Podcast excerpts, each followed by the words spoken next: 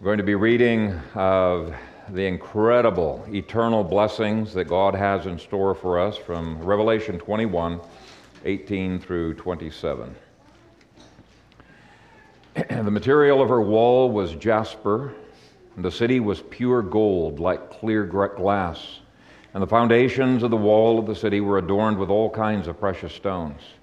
First foundation had jasper, the second sapphire, the third chalcedony the fourth emerald, the fifth sardonyx, the sixth carnelian, the seventh chrysolite, the eighth beryl, the ninth topaz, the tenth chrysoprase, the eleventh jacinth, and the twelfth amethyst. And the twelve gates are twelve pearls. Each individual gate was composed of one pearl. And the street of the city was pure gold, like transparent glass. I saw no sanctuary in her, because the Lord God, the Almighty, and the Lamb are her sanctuary. And the city has no need of the sun or the moon that they should shine on her, because the very glory of God illumines her, and the Lamb is her light. And the nations will walk in her light, and the kings of the earth bring their glory and honor into her. Her gates will absolutely not be closed by day, and no night will exist there. And they will bring the glory and the honor of the nations into her. But anything common or anyone perpetuating an abomination or a lie will absolutely not enter her. Only those who are written in the Lamb's book of life. Amen. Father, we thank you for your word. It is inerrant, it is a guide for our lives, and I pray that by your grace you would do a powerful work in our hearts to appreciate the glories that you have for us for all of eternity. Blessed be your name forever and ever. In Jesus' name, amen probably the most exciting day in my life was the day I got married. There are some people who quake in their boots on wedding day, wondering, what have I gotten myself into? I didn't at all. I enjoyed the whole day thoroughly, absolutely thoroughly. And what the Apostle John has been doing is he has been taking this, that for most couples is a glorious day, and he is using the imagery of the wedding uh, to illustrate uh, God's relationship uh, to us and what the New Jerusalem is like. It's images of a wedding. He likens the time we saw before from AD 70 to the last day of history to the wedding feasting that went on before the day of consummation. And then this New Jerusalem descending out of heaven uh, as a bride adorned for her husband is uh, likened to the day of consummation. But the more we dig into the New Jerusalem, the more we realize these are snapshots and images that are trying to convey something that the Apostle Paul said is impossible to put into words. Eye has not seen, nor has ear heard, nor has it even entered into the imagination of a man, the things that God has prepared for us. They are so glorious. Now, let me quickly review what we have discovered so far. We've seen that chapter 21 takes place on the first day of eternity, but that it is looking back at what Jesus has already accomplished over the previous thousands of years. And uh, so we are going to see features of the city that look like that they really relate to history because it was built in history. We're not waiting for the New Jerusalem to be built, it was built uh, in the first century. So the moment we die, we enter into the New Jerusalem. Okay, the, there's many scriptures that talk about that Hebrews 12, Hebrews 11.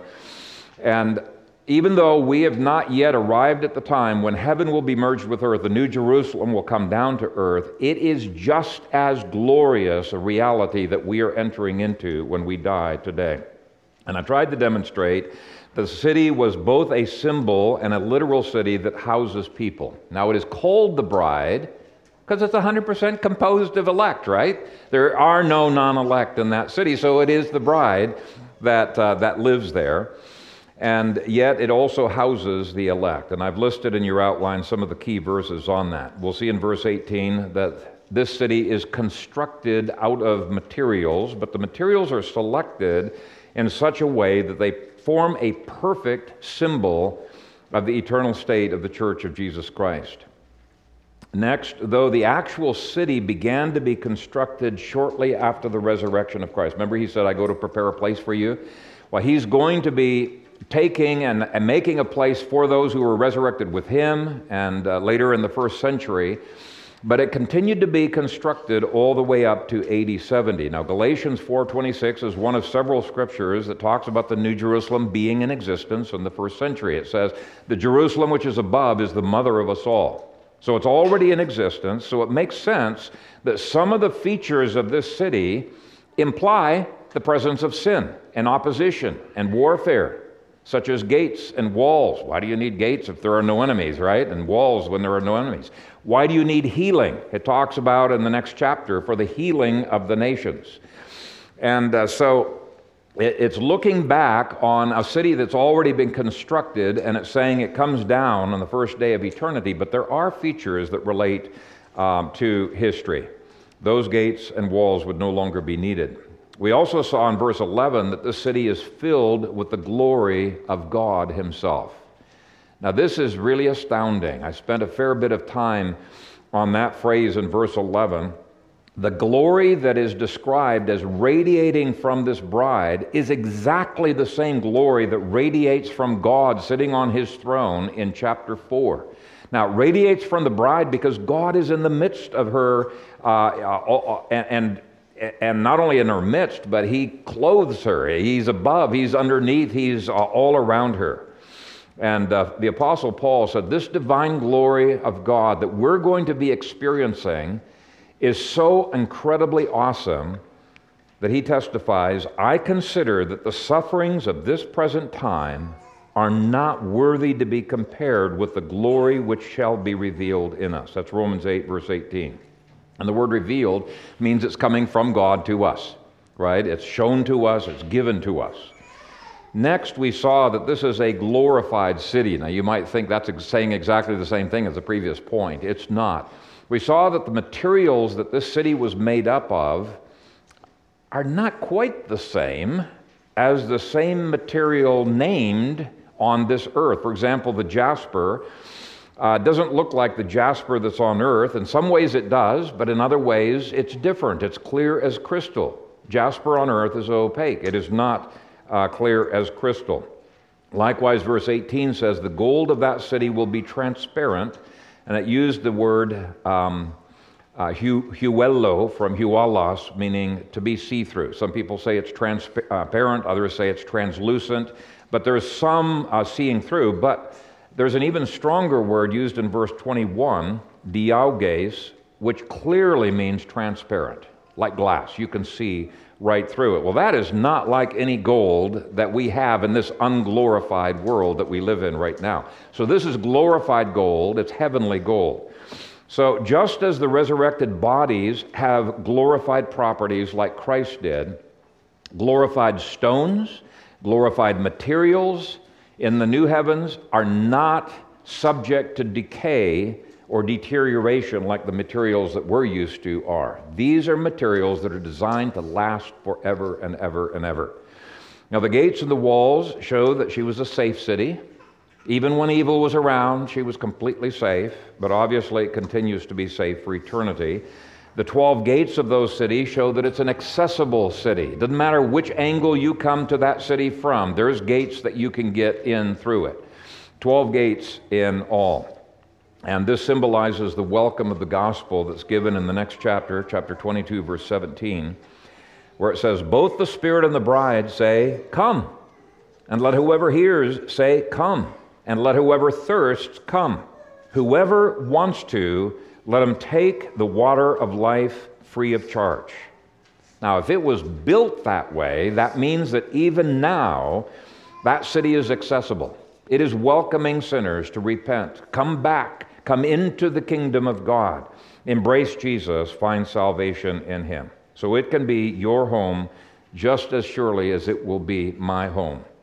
The 12 foundations may seem like overkill uh, until you see how tall the city is and how tall the, the wall is. Now, it's true in verses 14 and 19, it says that they are foundations of the wall. But you, you study this more and you realize the wall is part with the city, and the foundations go all the way under the city, from the wall all the way under.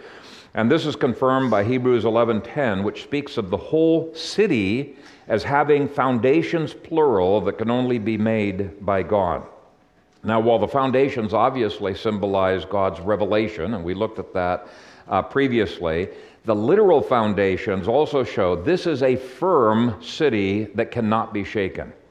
After Hebrews 12 describes the heavenly Jerusalem, it says, Therefore, since we are receiving a kingdom which cannot be shaken, let us have grace by which we may serve God acceptably with reverence and godly fear.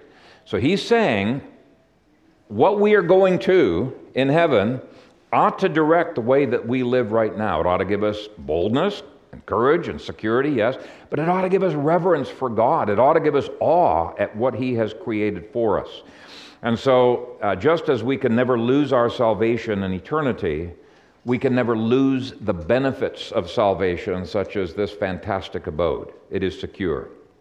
And commentators point out that the ancients considered a cube to be a symbol not only of stability, but also of perfection. And we saw in verses 15 through 16, it was exactly, you know, the 12,000 stadia wide, long, and high. It was shaped like a cube.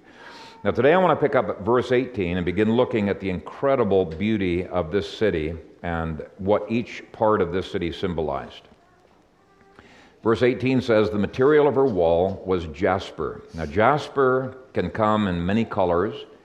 Uh, usually it's uh, swirls of green, yellow, black, or fiery red swirled with yellow, black, and other colors. Very hard stone, and the Mohs scale of hardness is uh, 6.5 to 7 in that range.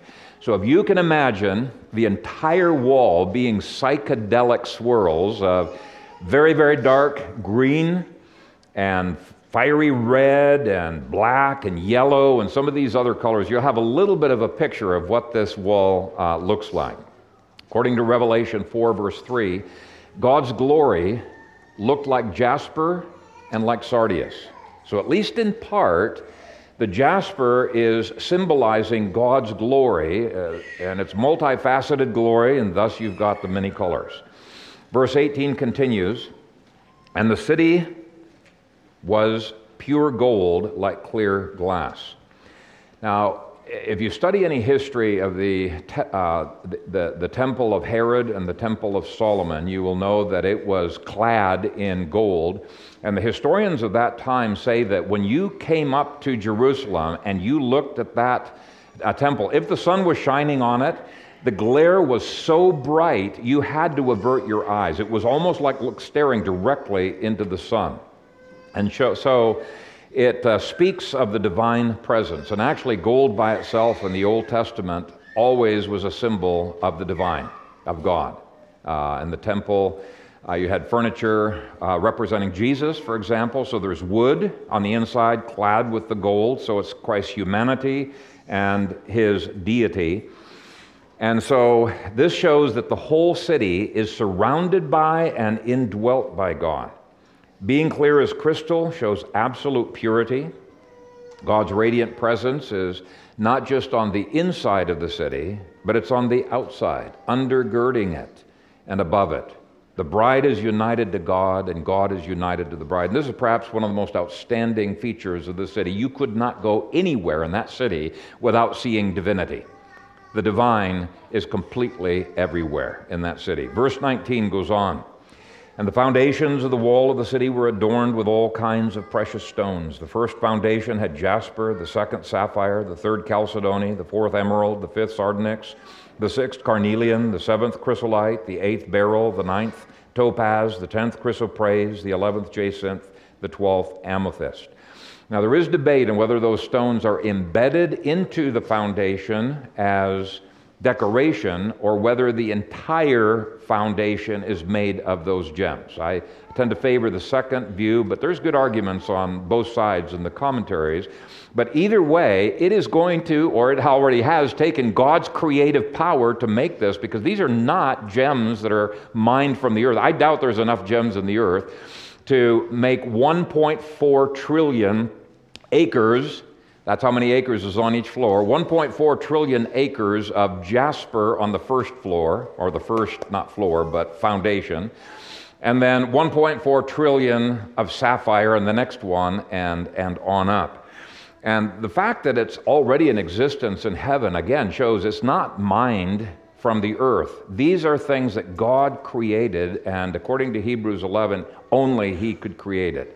It's a city whose builder and maker is God. Now, one of the fascinating things about these gemstones that you will not find in the commentaries, but uh, the more I've researched it, the more I've been intrigued by this. These, every one of these stones is anisotropic.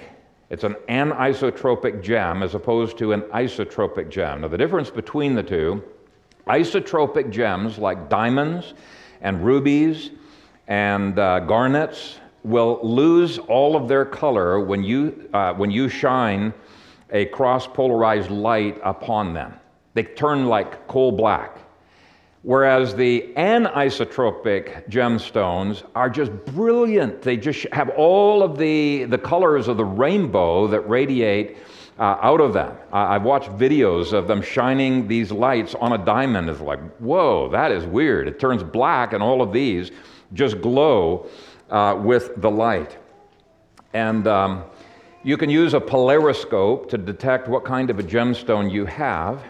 And the polariscope can also be used, people make fake gemstones, so you can tell right away, oh, this is a fake uh, jasper or a fake, uh, you know, whatever the other gem might be, just by shining that, that light uh, upon them. And so God chose the perfect gemstones to dazzle the senses. Of the 28 stones that are normally considered to be the precious gemstones, there's other minerals that are anisotropic. But of the 28 stones normally regarded as gemstones, only 16 are anisotropic, and 12 of those 16 are listed here. Now, I doubt very much and uh, the, the people that I've read, the scientists that I've read, have said it's only in recent years that they've even been able to distinguish these two. So in the first century, they had no way of being able to tell the difference between anisotropic or isotropic stones. But God knew. God knew exactly uh, what kind of stone, and this is only hypothesis, but it may be that God wanted no stones. I would have thought, you know, diamonds would have been cool to have there. And God said, no, diamonds are not going to have color with the kind of light that's shining there. And again, I can't guarantee you the same kind of light's going to be in heaven as shines out of, it's pure light, directional light that comes out of the polariscope. But my theory is that God picked the perfect stones to be able to radiate with rainbow colors in His presence, and His light. That's my theory. So you can think of these stones as stones of light, color, and glory. Now, many modern commentators believe that these 12 stones are also identical to the 12 stones of the breastplate of the high priest in the Old Testament. I've given you a kind of a, a, a picture or portrait of what that might look like. Each of those stones in the Old Testament had the name of one of the sons of Jacob on it, so it was the, representing the 12 tribes of Israel, and it was worn by the high priest over the heart. He went into the Holy of Holies bearing the names of Israel with him as their representative into the Holy of Holies. So it's significant that the names of those 12 patriarchs are at least connected with the gates of this wall. Okay, though there's debate on the meaning of some of the Hebrew terms in the Old Testament, it's interesting that when the Jews translated the Old Testament into Greek, that's the Septuagint, nine of the terms that they translated are identical to nine of the gemstones that are listed here. And many of the best commentators believe there is a one to one parallel between those 12 in the Old Testament, these 12 that are here. Well, if that's the case, then this may be communicating four things symbolically. First, since the same stones that were identified with the 12 patriarchs are also used on each foundation with an apostle's name on it, that may be yet another symbol of the unity of the church from the Old Testament to the New Testament. The gates symbolize the fact that the church is the Israel of God, and there is no getting into the church without being identified with Israel. You know, Romans chapter 11 likens us to an olive tree, and it says, okay, some of the natural, not all, but some of the natural branches were broken off. And then Gentiles are unnatural branches that are grafted back into Israel. But you go through the gates of the patriarchs, you stand on the foundations of the apostles. It's just beautiful imagery of the church being Israel. Okay, the spiritual Israel. Luke 22, verse 30 says that the 12 apostles would soon rule with him over the 12 tribes of Israel. And again, uh, another reference to that fact. Second, since the high priest's breastplate in the Old Testament represented Jesus wearing Israel upon his heart, it symbolized five things that may be similar, similarly symbolized here. It symbolized nearness. Well, we definitely have nearness to God in the city, don't we? Second, it symbolized remembrance. Well, we saw last week that God remembers every one of his elect, not one of them is lost. Third, it symbolizes affection. Well, what better imagery of affection can you have than a groom and his bride? Fourth, in the Old Testament, it symbolized representation. Well, Jesus represents us to the Father. And then fifth, it represented communication. And uh, there's constant communication going between the Father and his people in the city. So there are many that believe that the stones symbolize exactly the same things they symbolized in the Old Testament. Now, I think in, in the outline I put names uh, of the apostles with each stone. That's just one person's theory. I cannot guarantee which stones line up. But it does seem that each stone represents one apostle, and in the Old Testament, each stone represents one of the uh, patriarchs. And so I didn't have enough time to narrow it down uh, clearly in my mind, but there seems to be some something that's going on there. Okay, third, since the breastplate of the high priest was used for divine guidance, they would go to the high priest. I don't know if there was a light that would shine through those or what happened, but there was clear guidance that was given through the breastplate. I think it is significant that now those same stones in the 12 foundations we saw last week represent God's what? His revelation, his guidance in the Word of God. According to Ephesians 2, which identifies the foundations as being the apostles and prophets, Jesus Christ himself being the chief cornerstone, these stones continue to speak of God's revelation to his people. All inspired revelation we saw ended in AD 70 when the city was finished and you don't keep laying foundations. And thus it is appropriate for the apostles' names to be on those foundations. They're the last of the prophets, they're the last of the ones who brought uh, inspired revelation. Now, according to Ephesians 2, uh, the revelation of the apostles and prophets finished. Uh, we now have the foundational revelation of the Bible. Now, that happened in history, but God's word endures forever. We had some discussion afterwards, and I was, I was questioning back and forth. Since, since every memory of sin is erased, people said, well, there's a lot of references to sin in the Bible. So, are we going to have the Bible for all of eternity? And uh, I can't guarantee the form in which the word will go, but 1 Peter 1.23 speaks of the word of God which lives and abides forever. So there you have it. Okay, fourth thing is since Ezekiel 28 13 shows these same stones to be in the Garden of Eden, uh, many commentators believe that the reference to these stones is yet another indication that this is paradise restored. You've got paradise lost in, in Genesis, you have paradise restored in the book of Revelation, and that symbolism is especially going to be emphasized in the next sermon, Revelation 22, where you've got the tree of life right? From the garden, you have the tree of life now restored. You've got this river that flows out of Eden. In Genesis, now you've got this river that flows. You've got a mountain there, a mountain plateau with rivers coming out in four directions.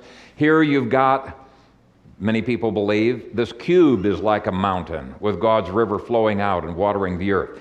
So, uh, anyway, there's a symbolism. But even apart from the symbolism, don't you agree this would have been a fabulous city to stare at?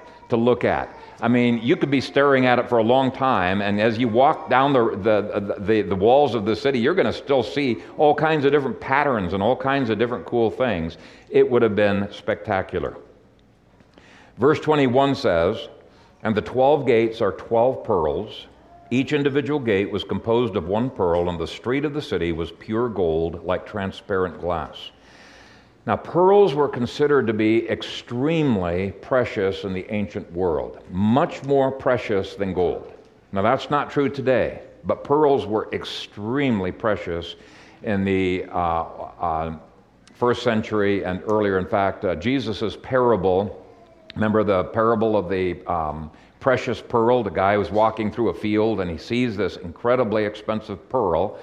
And so he goes and he saves up money and he buys the field from this guy so that he can lawfully take that pearl of great price. That symbolizes the gospel, right?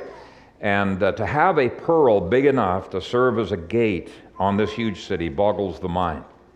Reasoner says the pearl is the only jewel produced by suffering and pain and these gates of pearl symbolize the fact that the entrance to heaven is through suffering.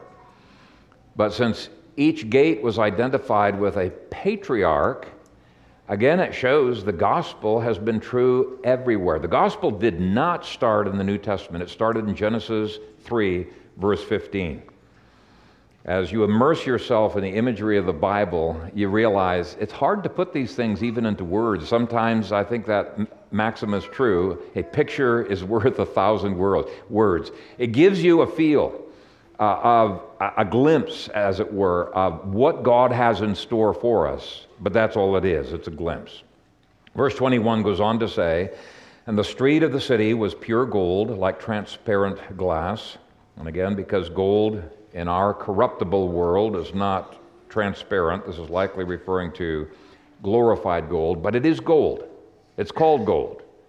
It's precious. And yet, what we consider to be precious is so common in heaven, they can even pave the streets with it. Now, commentators are differed on what the Greek means on this street. There are some who say this is a plaza, this is the big courtyard. Others say no, this is the main street, but the other streets are not. And then there's others who say no, the Greek is quite clear. It's all the streets of the city are paved. I'm not going to even settle that debate for you today, but. Um, there, there, really are good arguments for each of them, but I, I think it illustrates that the builder and the maker of this city is fabulously wealthy fabulously generous, and has miraculous building powers. Now, since gold is a symbol of divinity, it points once again to the fact that God's presence pervades the city. You cannot even walk on the street without metaphorically walking under God, uh, God surrounding you, walking on God. God Himself directs our steps. Our steps are ordered by the Lord. Verse 22 goes on to show that the city has no temple. Verse 22 says, I saw no sanctuary in her because the Lord God, the Almighty, and the Lamb are her sanctuary. And since God will constantly be with them and will never leave his presence um, or her presence, uh, the, the, whole city, in, a, in effect, is a, a temple. In Revelation 3, verse 12, Christ said this The one who overcomes, I will make him a pillar in the temple of my God, and he will never again go out. So, if God is the temple and the believers are pillars in the temple, then it speaks of incredible closeness that we have. In Revelation 7:15 it says, "Therefore they are before the throne of God, and they serve him day and night in his sanctuary, and he who sits on the throne will shelter him." Now, the logical conclusion that commentators have drawn from this is okay, we, we don't know how much literal, how much symbolical, you know, where to take that on the literal level. But they have said that the whole city acts as a kind of temple since God's presence permeates everything, and every member is a metaphorical pillar. Austin Farrer says, Their city of residence is their temple. It contains within it no temple whose walls or doors intervene between them and the God they adore. God is temple to the city, and the city is temple to God. And I think that about summarizes. I think that last sentence is great. Uh, God is temple to the city, and the city is temple to God. But if God, by his glory cloud, indwells that city, then that city is going to be full of light. Verses 23 through 24. And the city has no need of the sun or the moon that they should shine on her, because the very glory of God illumines her, and the Lamb is her light, and the nations walk in her light. Now, you'd have to have some lighting system and that gigantic cube, but God opted for his own direct light. This is the fulfillment of Isaiah 60. Let me read from Isaiah 60. Arise, shine, for your light has come, and the glory of Jehovah has risen upon you. For behold, the darkness shall cover the earth, and deep darkness the people, but Jehovah will arise over you, and his glory will be seen upon you. The Gentiles shall come to your light, and kings to the brightness of your rising. The sun shall no longer be your light by day, nor for brightness shall the moon give light to you. But Jehovah will be to you an everlasting light, and your God your glory. Your sun shall no longer go down, nor your moon withdraw itself. For Jehovah will be your everlasting light, and the days of your mourning shall be ended. Also, your people shall all be righteous. They shall inherit the land forever, the branch of my planting, the work of my hands, that I may be glorified. This is what you're going to be experiencing the moment you get to heaven. But if this light that shines in the New Jerusalem glorifies God for all of eternity, there is a sense in which we can glorify God by allowing His metaphorical light to shine through us right now. Matthew 5:16 says, "Let your light so shine before men that they may see your good works and glorify your Father in heaven." Really all uh, that should always be our goal. To have God's grace so characterize everything we do before the world that they see God's glory. They see God's glory in our works. Now, four verses indicate that this is also an international city. I love this. I'm just going to look at one verse. Verse 24, I think, makes it very explicit. It says, And the nations will walk in her light, and the kings of the earth bring their glory and honor into her. And earlier in Revelation, he made it quite clear all nations, without exception, uh, would be in the New Jerusalem. Revelation 7 9 says, It will be a great multitude which no one could number of all nations, tribes, peoples, and tongues, standing before the throne and before the Lamb, clothed with white robes. Revelation 15 4 For all nations shall come and worship before you. So if there is an international city, par excellence, this one would be it. And I think it's great if local churches can, in some degree, reflect the glory of heaven by having an international presence within the local congregation. I think it's a wonderful, uh, wonderful thing. Now, when we had um, international ministries, we had a lot more colors and languages and foods that were brought to the food table here. Uh, but I glory in the diversity that God has brought into the bride of Christ. Now, some people wonder what we're going to do in heaven. Is it going to be boring? You know, some people think, really? For all of eternity, you're going to be strumming harps and singing? Uh, I think it's a little bit more complicated than that. I think we will enjoy singing. We will enjoy playing harps or whatever he gives to us. Probably with me, it won't even be a tambourine. I'm just uh, percussively not there. But, uh, uh, and I value it, but I just can't do it right. I'm always clapping on the offbeat or the right, the, the onbeat instead of the offbeat. But uh, there is going to be, um, I think, um, uh, a lot of activity that goes beyond that. I think the worship that we enjoy and we're going to be thrilled with is going to be interspersed with long periods of dominion taking activity. Verse 25, for example, says, Her gates will absolutely not be closed by day, and no night will exist there. And we saw last week, it's just a hint that people are going to be coming out and coming in. They're going to be taking dominion over the whole world and probably other planets as well, who knows. Verse 26 says, They will bring the glory and the honor of the nations into her. So there's something coming from outside into those gates.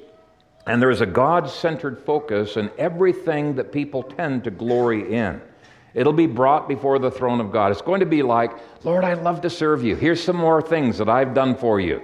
Uh, it's going to be doing our hearts good to be able to serve the Lord. So, what are some of the things that the nations glory in right now and that bring great honor to those nations? Well, ethnic groups glory in their skin color, their food, their culture, their accomplishments.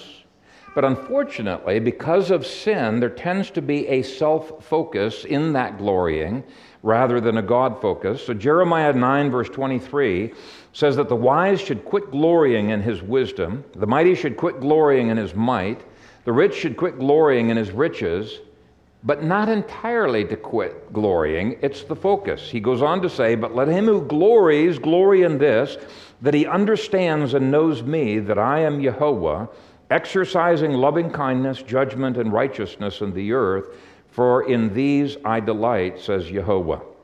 The point is that all of the things that people have this tendency to have self glory in are now still a glory but they're a glory that's going to be brought before the Lord to serve Him. Every legitimate culture is going to have some beauty and glory that God's going to redeem, He's going to glorify. It'll be brought into the New Jerusalem. But every culture has some demonic things that are going to have to be cleansed and washed away as well. So you can't just say, hey, it's cultural, let's accept it. You have to always analyze what's demonic, what is of God and His common grace. We glory in our dominion but we tend to glory in it in a self centered way. Chapter 22, verse 3 reverses that when it says, His servants shall serve Him. Throughout eternity, we're going to be making new discoveries, taking dominion, inventing things in a myriad ways, reflecting God's creative powers. But it'll be done in joyful service to Him. So this verse indicates that on the first day of um, eternity, all of the splendor and the glory of the nations over the whole course of history will have come into the New Jerusalem and will continue to come throughout eternity into that city. In his book on heaven, Cornelius Venema says, It has been plausibly suggested that it, and he's referring to Revelation 21 24, that it describes the way the new creation will receive all the appropriate fruits of human culture and development that have been produced throughout the course of history. Every legitimate and excellent fruit of human culture will be carried into and contribute to the splendor of life in the new creation. Rather than the new creation being a radically new beginning, in which the excellent and noble fruits of humankind's fulfillment of the cultural mandate are wholly discarded, the new creation will benefit from and be immensely enriched by its receiving of these fruits. Far from being an empty and desolate place, the new creation will be enriched with the sanctified fruits of human culture. Nothing of the diversity of the nations and peoples, their cultural products, languages, arts, science, literature, and technology, so far as these are good and excellent, will be lost upon life in the new creation. Life in the new creation will not be a starting over, but a perfected continuation of the new humanity's stewardship of all of life in the service of God. So that means that everything you do in the power of the Holy Spirit is going to last for eternity. The things you do in the flesh are not going to get it into eternity. And this means that the dominion mandate that was given to Adam in Genesis chapter 1 is not going to be abolished. It will finally be lived out in its fullest perfection. Because the curse will be removed, the things we struggle to do right now, we're going to be doing with joy. It's going to be sheer delight to engage in those things in heaven. Anthony Hoekema, in his book on heaven, says the possibilities that now rise before us boggle the mind. Will there be better Beethoven on the new earth, as one author has suggested? Shall we then see better Rembrandts, better Raphaels, better Constables? Shall we read better poetry, better drama, and better prose? Will scientists continue to advance in technological achievement? Will geologists continue to dig out the treasures of the earth? And will architects continue to build imposing and attractive structures? Will there be exciting new adventures in space travel? Shall we perhaps be able to explore new perelandras? We do not know, but we do know that human dominion over nature will then be perfect. Our culture will glorify God in ways that surpass our most fantastic dreams. So, he points out that people's gifts and their talents, along with some things that they've laid out as treasures in heaven, but their gifts and talents are going to get into heaven. Now, last week at the Tylers, we were joking that uh, Dr. Shepard is going to be unemployed because there won't be any eye clinics. no, he won't be unemployed. But uh, praise God, the things that He delights to do, He's going to do with even greater joy in heaven. That's the kind of idea that goes on. And maybe we're going to be given new delights and new adventures to be involved in that we've never tried uh, here on earth. Uh, now, this mentions that nations will be in heaven. And so the cultural contribution of various ethnic groups will no longer compete. Instead, they're going to be serving each other. They're going to be serving God in creative ways. Now, there is one thing I disagree with the Venema quote earlier. He says that languages are going to make it into heaven. And I don't think so. I think languages were a part of the curse that God brought at the Tower of Babel. And that uh, that's going to be completely reversed on the first day of history. And I have a scripture I believe backs that up. You can challenge it if you want. I'm not dogmatic on this, but I think Zephaniah 3, verse 9, clearly indicates this. It says, For then I will restore to the peoples, plural, so there's multiple peoples or nations, I will restore to the peoples, plural, a pure language, singular, that they all may call on the name of the Lord to serve him with one accord. So that verse indicates God's going to give all of the nations, plural, one language, singular, and it's going to be a purified language. There won't be any cuss words and stuff like that in that uh, purified language. But he's going to give them one language so that they can worship him unitedly. In other words, as he words it there, with one accord. Now, can you imagine trillions of voices in a worship service belting out brand new hymns that have been composed? I mean, I think it would make every one of us melt in tears of joy. It's one of the things that makes me look forward uh, to heaven as being an incredibly, incredibly glorious place. These are just tiny glimpses that we have of some of the ideas of the wonders of the glories that God has in store for us. He wants us to think they're cool, He wants us to anticipate them. And verses 26 through 27 indicates that this is going to be a holy city, 100% entirely devoted to God. Now, if it drives you crazy that you keep falling into sin, cheer up there is coming a day when you will be completely freed from every sinful motive, thought, word, and deed. Systematic theology, you'll have to study it on your own, but systematic theology guarantees it will be impossible for you to sin in heaven. Some people wonder, you know, maybe I'll sin and fall out of heaven. No, it will be impossible. You will be confirmed in righteousness, and it will be impossible to sin. Verse 27 says, but anything common or anyone perpetrating an abomination or a lie will absolutely not enter her. Only those who are written in the Lamb's book of life.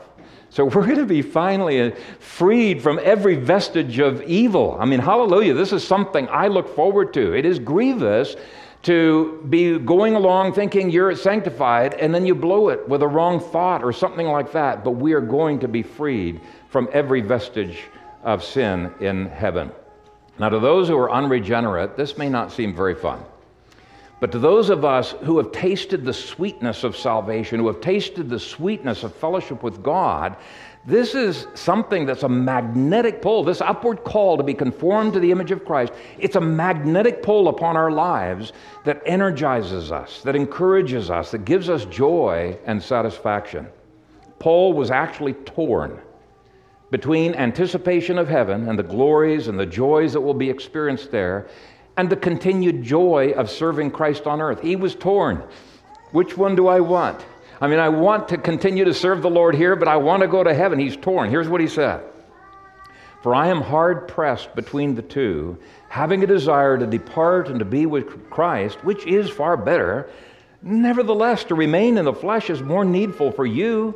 And being confident of this, I know that I shall remain and continue with you all for your progress and joy of faith, that your rejoicing for me may be more abundant in Jesus Christ by my coming to you again. So, this joy that we experience as God's grace is, is made perfect in our weakness is something that sustains us now, but he's saying heaven's going to be far more joyful. It's going to be far more glorious than anything that we've even tasted here on earth. So the end of your life is not something to dread. The end of your life is the beginning of the most glorious thing that you could ever imagine. And this is why the Bible says the moment you put your faith in the Lord Jesus Christ and you become justified Christian, you have eternal life. You're not waiting for eternal life. You have it right now. And when you die physically, you're not actually dying. You're continuing to live, but only on a higher level of living than you have ever lived before. So look forward to heaven. Thank God for heaven. Realign your life to the reality of heaven and act as those who are headed to this glorious place. Amen. Father, we thank you for heaven. It just boggles our mind to think of how generous you have been to us. We are so undeserving, undeserving of anything, and yet you overflow and keep overflowing. There is no selfishness in you. You give and give and give out of the overflow of your heart. And Father, we desire that our lives would conform to this generosity that we see in you. Please help us, Father, by the power of your Holy Spirit, to have more and more of the savor of Christ about us, to have more and more of the New Jerusalem about us, where the people gladly serve you it's their joy to serve you, and you gladly serve them. Father, help us to get outside of the things that hold us down and to find this joy indescribable and full of glory that flows from your throne. We love you. We bless you. It is our great privilege to serve you and to worship you. And I pray the remainder of this Sabbath we would find great delight in even this day off that you have given to us, in which we can focus on you and focus on each other and have true Sabbath conversations. Father, may you be blessed with the things that we discussed this afternoon. We thank you in Jesus' name. Amen.